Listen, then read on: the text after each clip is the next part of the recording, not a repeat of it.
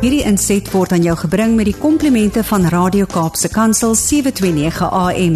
Besoek ons gerus by www.cape pulpit.co.za. Dag sê almal. Dit weer tyd om oor gestremdheid saam te gesels. Ek kuier met Erika de Tooi. Vandag gesels ons oor die konsep van gestremdheid. Wat is gestremdheid? Ek kom die laaste ruk agter dat dit asof mense graag gestremd wil wees of eintlik as 'n persoon met 'n gestremdheid gesien wil word. Mense vra dikwels is hoe 'n bloeddruk 'n gestremdheid of ek het 'n pas aangegee, beteken dit dat ek nou gestremd is? So kom ons kyk na wat gestremdheid behels en wanneer kan 'n toestand as 'n gestremdheid beskou word? Om mee te begin, daar is 'n verskil tussen 'n toestand en 'n gestremdheid. 'n Mens kan hoë bloeddruk hê of met depressie gediagnoseer word, maar dit beteken nie noodwendig dat jy outomaties 'n gestremdheid het nie. Maar daar is tog gevalle waar persone, byvoorbeeld met depressie, as 'n persoon met 'n gestremdheid beskou kan word. So waar lê die lyn dan tussen gestremd en nie gestremd? Kom ons kyk na wat die wetgewing sê. Die definisie van gestremdheid volgens die Wetskrif oor die regte van persone met gestremthede is soos volg. En ek lees dit in Engels. Disability is imposed by society when a person with a physical, psychosocial, intellectual, neurological, and or sensory impairment is denied access to full participation in all aspects of life, and when society fails to uphold the rights and specific needs of individuals with impairments. Met ander woorde, gestremdheid word deur die samelewing opgelê. Dit sê duidelik, disability is imposed by society. Nie as gevolg van die persoon se toestand of verlies nie. En gestremdheid is direk aan die samelewing se diskriminasie teen die betrokke persoon gekoppel. Dit het niks met die persoon self te doen nie. Die persoon het wel een of ander toestand of verlies, Maar gestremdheid gebeur wanneer die samelewing die persoon verhoed om deel te wees. Die persoon word uitgesluit en dit is wat die persoon strem. Kom ons neem 'n praktiese voorbeeld. Ek dra 'n bril. So ja, ek het wel 'n sensoriese verlies in sig. Maar is dit 'n gestremdheid? Kom ons kyk. Waar in die samelewing word ek uitgesluit as gevolg van die feit dat ek 'n bril dra?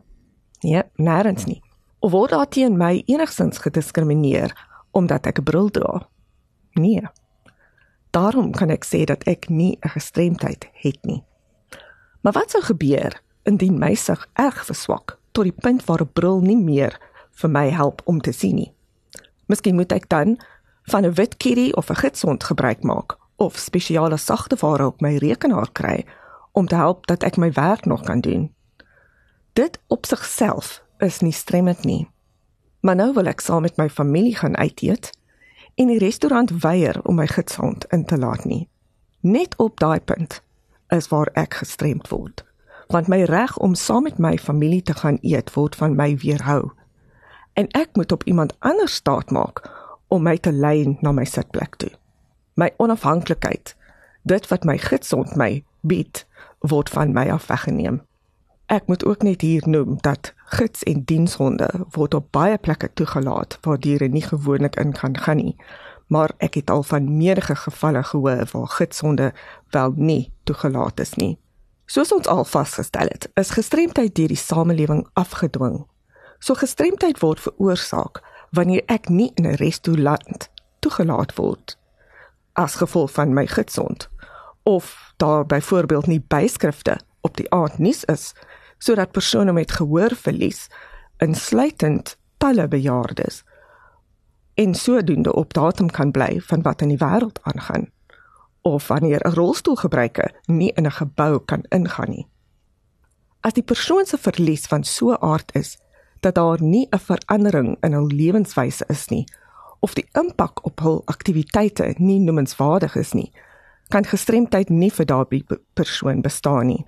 Met ander woorde, 'n geamputeerde vinger sal nie 'n gestremdheid veroorsaak nie. Tensy u 'n konsertpianis is. Die lyn tussen gestremd en nie gestremd is nie 'n duidelike ene nie. Dit hang van vele veranderlikes af. Om die rede kan 'n verklaring van gestremdheid nie self gemaak word nie, maar eerder deur 'n gekwalifiseerde en relevante gesondheidspraktisyn. Dit is ons insetsel vir vandag. Ek hoor graag wat julle te sê het oor hierdie onderwerp. So stuur gerus enige kommentaar of selfs navrae aan my, Erika de Tooy, by awareness@wcapd.org.za of skakel my op my kantoor by 021 355 2881. Hierdie inset was aan jou gebring met die komplimente van Radio Kaapse Kansel 729 AM. Besoek ons gerus by www.cape pulpit.co.za.